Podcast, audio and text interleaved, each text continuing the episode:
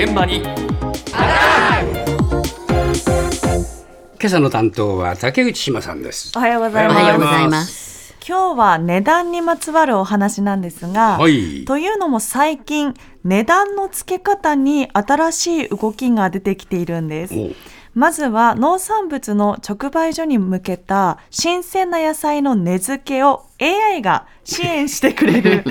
画こ期的の頃はも何でも AI さんだね。そうですね、AI が、えー支援してくれる画期的なサービスが去年から始動したということで、ええ。詳しいお話を株式会社 NTT データ関西金融事業部食のビジネスチームの太田義久課長に伺いました。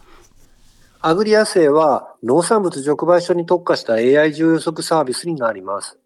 農家の方は、えー出荷する数量も値付けというものも、えーほぼ経験と勘で実施して日々出荷されています。アグリアセイをご利用いただくことで、お手持ちのスマホ、タブレット、パソコンにて、まるでゲーム感覚で見るだけでお野菜ごとの売れ筋価格と最適な出荷量を予測してくれます。例えば、大根の直売所で言うと、1本そのまま出荷する場合もあれば、半分に切って出荷する場合もあります。店舗別に1本そのままあの方が売れ筋なのか、あるいは半分に切ったサイズの方が売れ筋なのかが、お手持ちのスマホで一目で確認することができ、その結果、ギリギリまで、えっと、攻めたような数量を促すことによって、農家の方の所得の向上というものに貢献できるサービスとなっています。へえアグリアスエって何よ、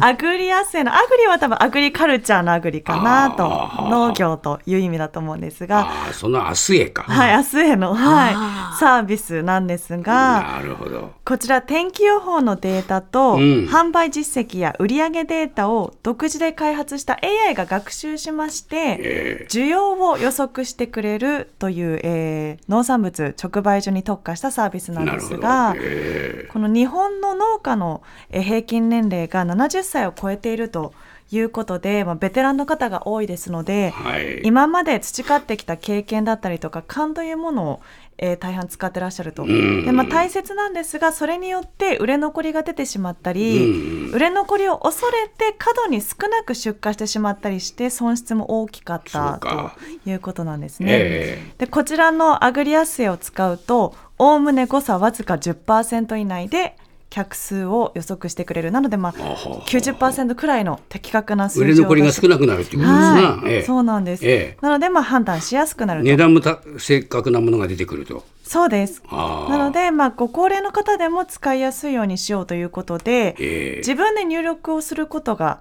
えー必要ないんですね。見るだけでわかると。スマホに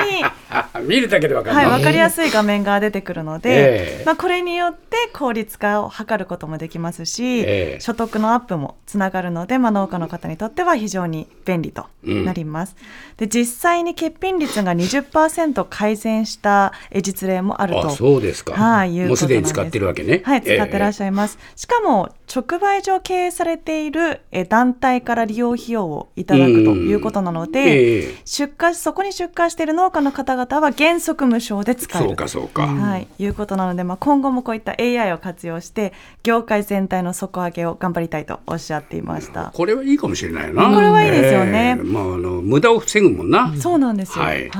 という、まあ、適切な値段を AI で決められる。大根半分にした方がいいか 一本丸ごとがいいかっていうね、はい。なかなか判断に迷うもんな。そうなんですよね、うんなので効率的なサービスのお話だったんですが続いては思い切った価格決定方式を導入した静岡にある水族館のお話です。水族館？はい。スマートアクアリウム支配人の鈴木則康さんのお話です。2年ほど前にできた新しい水族館です。えただですね、デパートの中にある水族館ということですね、規模もよくわからないという中で、大人の入場料1400円が高いんじゃないかという声もよく聞かれるものですから、そういった不安を払拭するためにですね、お客様自身が値段を決められるポストプライシングというシステムを来月2月1日からですね、3月2ヶ月間の平日に限って実施します。えっと、まず入館の時には料金いただきません。出口のところで見終わった感想をですね、アンケートに答えていただいて、合わせて料金記入してください。記入したお金を出口でお支払いいただくようになります。もちろんいくらでもよくてですね、見てつまんないよ、この水族館ということであれば、0円、えお支払いなくても結構です。えー、これは、ね、えー、大丈夫？かなり思い切ってますよね。こちらはあの静岡駅駅前の、えー、えー、松坂屋の7階にある水族館なんですが、えー、事前にではなくえ見終わった後にお客さん自身が値段を決めると、うん、まあ、ポストプライシングという方式を導入するんですが、はい、えー百貨店の、えー、中のワンフロアといっても生き物は150種類、ええ、2000点もの生き物を展示してまして館長が自ら船を出して駿河湾で釣ってきた魚も 展示しているとかなりこだわってるんですね。え、にもかかわらず、うん、まあ、小さい水族館なのに入場料1400円は高いのではないかという声があったと。いうことで、えー、業界的に閑散期と言われているこの2月から期間限定でポストプライシングを実施すると、はい、いうことなんです、えー、まあ、かなり異例の取り組みなんですが、うん、来る人がみんな0円だったら 大赤字だな、はい、大赤字の危機ということで、えー、それでも導入に至った、えー、覚悟を聞いてみました。改めて鈴木さんのお話です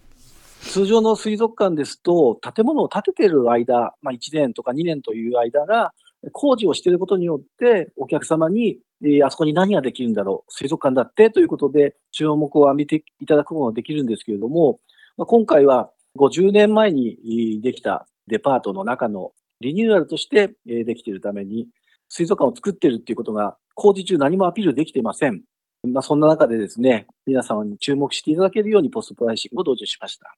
それこそ半分の人がゼロで書いていただいた場合には赤字になってしまうんですけれども、水族館の展示には絶対の自信持ってますんで、より多くのお客様が来ていただければ、収益もそれについてくるんじゃないかと思ってます。そうか、自信があるんだ。かなり自信が。ゼロじゃないよ。はい、あるそうで、あの、今まで来てくださったお客様のアンケートの内容がかなり良かったということで、一度来てもらえればリピーターになってもらえそうとおっしゃってるんですが、しかも高ければ2000円くらい出してくれる人もいるんじゃないかなと